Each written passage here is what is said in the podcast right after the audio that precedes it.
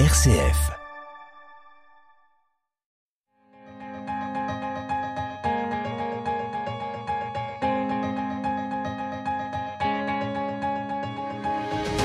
R C F, le quart d'heure européen. Tanguy Speck. Le quart d'heure européen, c'est l'émission hebdomadaire qui vous est proposée par l'U P E G, l'Université populaire européenne de Grenoble, et Europe Direct Isère Savoie sur R C F.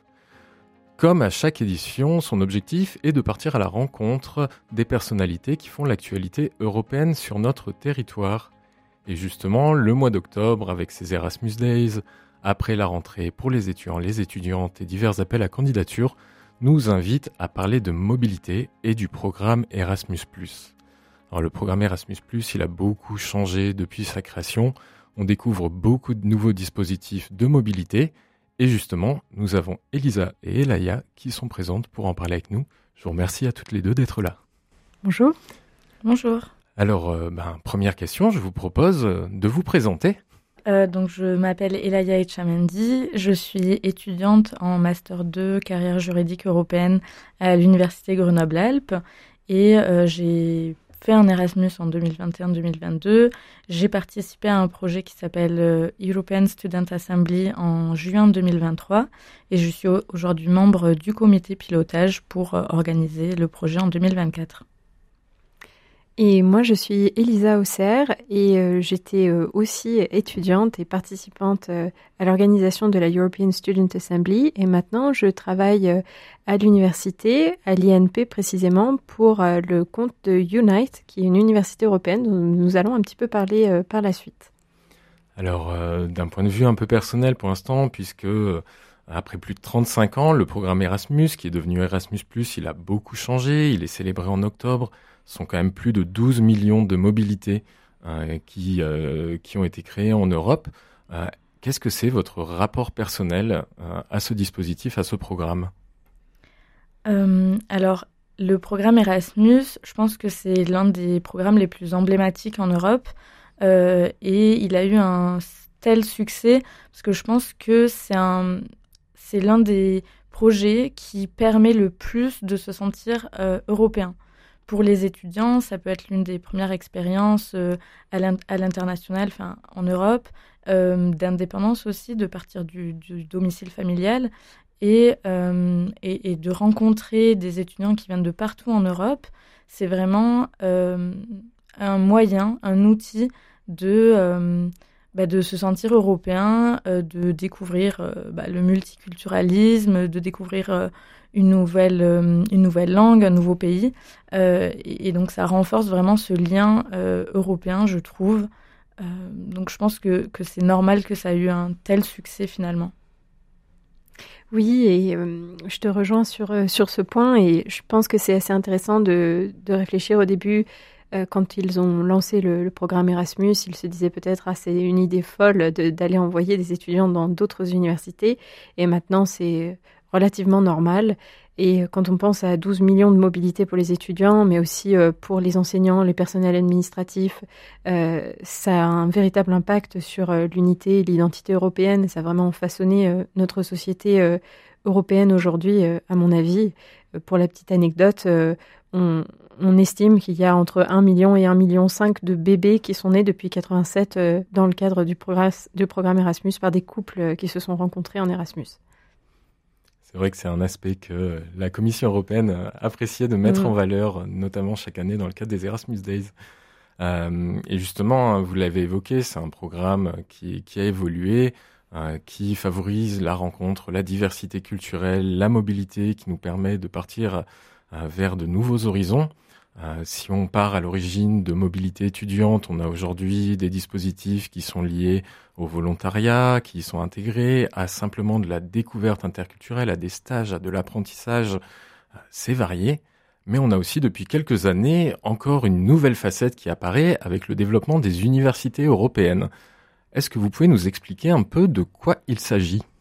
Oui, donc exactement comme tu disais, Erasmus permet de financer un certain nombre de projets, donc des projets relatifs à la mobilité, au sport, euh, à la jeunesse et ces nouveaux dispositifs, enfin ces nouvelles initiatives qui sont les, les universités européennes. Et euh, alors les universités pour, euh, européennes, pour la petite histoire, elles sont nées à peu près en deux mille dix-neuf, euh, après un discours euh, du président Emmanuel Macron euh, à la Sorbonne, qui avait proposé euh, le, le, le lancement euh, d'alliances d'universités européennes, qui seraient basées sur euh, des, des collaborations euh, anciennes entre les universités, euh, entre différentes universités européennes. Et donc c'est un projet qui est soutenu par la Commission, par le Parlement, et donc par le projet financé par le projet Erasmus+. Et euh, l'idée, c'est de créer des alliances avec à peu près huit neuf universités en, en moyenne euh, européennes qui vont euh, un peu inventer les universités du futur grâce à des stratégies communes euh, autour de la formation et de la recherche. Et euh, pour cela, il y a un, euh, plusieurs manières de faire. Donc, euh, bien évidemment, des échanges de bonnes pratiques, euh, des nouveaux dispositifs de cours qui sont mis en place, des cours hybrides, des, des modalités d'enseignement, euh, des mobilités, de l'interdisciplinarité. Et en fait, l'idée, c'est vraiment de créer des collaborations à long terme qui pourront durer dans le temps et aussi euh, d'augmenter euh, les, les, les mobilités euh, de nos étudiants pour euh, leur offrir une vraie expérience européenne. Et euh, aujourd'hui, il y a cinquante alliances, ce qui représente euh, quatre cent trente établissements euh, à travers toute l'Europe, quatre cent trente établissements européens.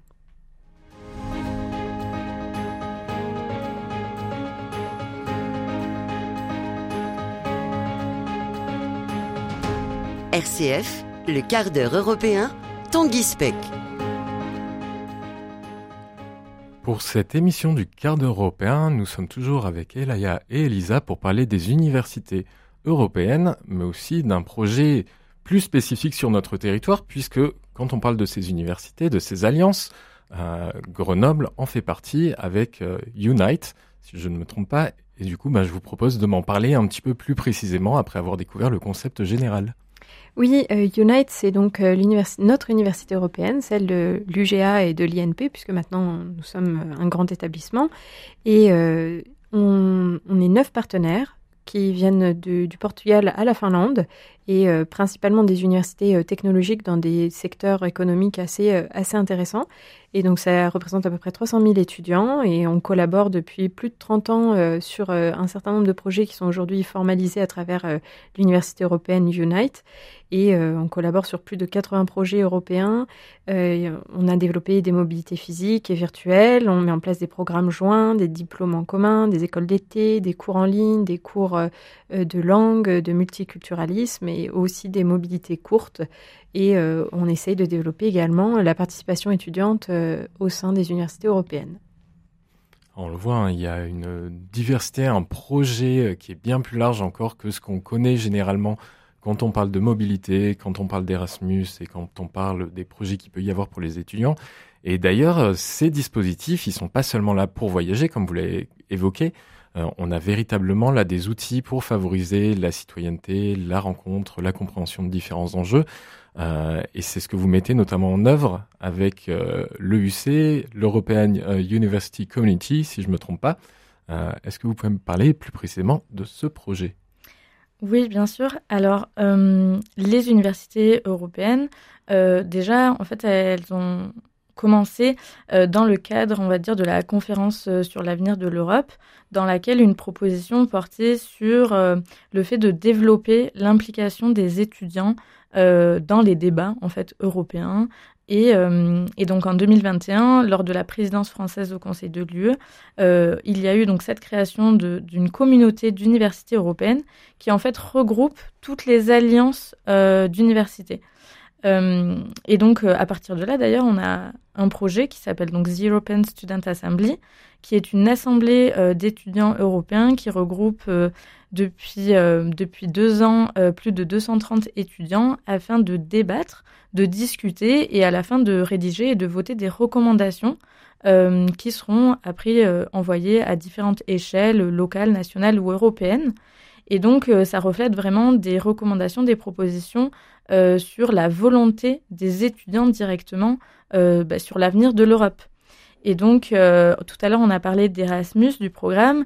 Euh, donc, en fait, euh, le, l'Erasmus a, enfin, cofinance depuis cette année euh, ce projet et le, qui est porté par euh, donc I U C, Voices, Euh, et donc, euh, ça, ça montre en fait le, bah, déjà le succès du projet et euh, le fait que Erasmus et les universités en général euh, souhaitent euh, impliquer davantage les étudiants et renforcer en fait cette citoyenneté et cette démocratie participative au final. Euh, la conférence sur l'avenir de l'Europe, euh, ça partait bah, du, d'une tranche d'âge de, de personnes de partout en Europe. Mais là, euh, ce projet, c'est vraiment destiné aux étudiants. Euh, et on le sait, les étudiants souhaitent et ont euh, des volontés euh, sur, sur différentes thématiques. Et d'ailleurs, le projet porte sur euh, des thématiques très variées.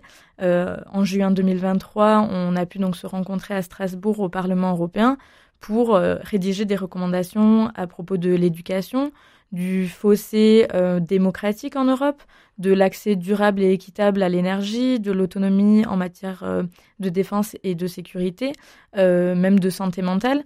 Et on aura une édition en deux mille vingt-quatre qui portera sur les élections euh, européennes, sur euh, euh, l'intelligence artificielle, sur euh, la biomédecine, sur le recepticisme et la politique budgétaire, par exemple. Donc, on voit que les étudiants ont vraiment euh, un souhait de parler, de débattre et de s'impliquer dans les débats européens. Et je pense que ces outils-là euh, permettent de faire entendre finalement la voix des étudiants. Et, et les étudiants sont très contents de cela. Et je pense que ça a un apport euh, très important au niveau euh, bah, européen aussi.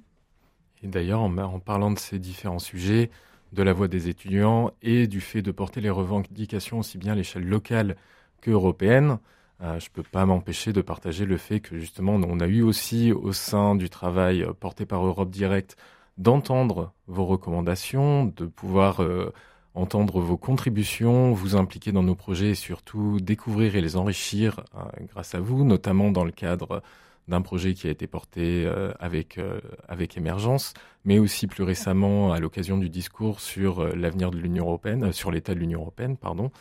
Euh, est-ce que, euh, justement, partager cette parole étudiante, aller à la rencontre d'autres publics, vous voyez un, une concordance dans les thèmes, dans les opinions, ou est-ce que, finalement, ça enrichit vraiment la discussion avec des choses qui peuvent être parfois bien différentes ?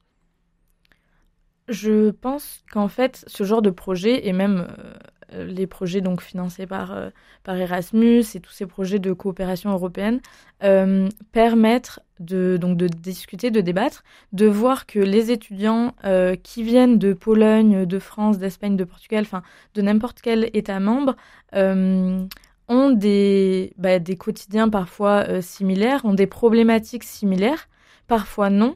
Mais du coup, en fait, c'est l'occasion Euh, vraiment concrètement de euh, discuter de toutes ces problématiques et de ce qu'ils souhaitent voir dans l'avenir européen. Euh, c'est, et, et en fait, le slogan, euh, on en parle souvent de « Unis dans la diversité euh, », je pense que ça représente euh, clairement ce genre de projet. Et, euh, et en fait, on voit, enfin, en ayant participé euh, au projet European Student Assembly, on voit que parfois on n'est pas d'accord, mais on arrive à trouver des solutions communes. Et nous, on est toujours ravis de pouvoir enrichir justement nos réflexions avec celles qu'on découvre avec vos projets, qu'on peut d'ailleurs retrouver sur Internet.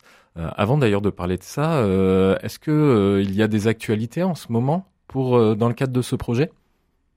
Eh bien, comme Elaïa a expliqué, le financement de, du projet E U C par le programme Erasmus+, qui est vraiment un, un point important pour ce projet-là, puisqu'il va assurer sa pérennité pour les trois prochaines années, qui est d'ailleurs mené par l'Université Grenoble-Alpes. Mais Elaïa, peut-être que tu peux nous en dire plus sur la nouvelle édition d'E S A ? Oui, alors on aura une troisième édition euh, qui se déroulera donc à Strasbourg au Parlement européen du dix au douze avril deux mille vingt-quatre. Euh, tous les étudiants qui font partie d'une alliance euh, d'universités européennes euh, sont éligibles euh, pour candidater et les candidatures sont ouvertes jusqu'au cinq novembre sur notre euh, site internet et sur nos réseaux sociaux. Et on ne manquera pas d'ailleurs de les partager sur l'émission et dans, euh, sur les réseaux euh, d'Europe Direct. Je vous propose juste euh, si vous avez un tout dernier mot à nous dire et sinon je vous remercie à toutes les deux pour votre présence. Euh, eh bien, continuez à, à écouter le quart d'heure européen parce que vous apprenez plein de belles choses sur l'Europe et sur tout ce qui est fait à Grenoble pour l'Europe. Merci pour l'invitation. Merci à toutes les deux.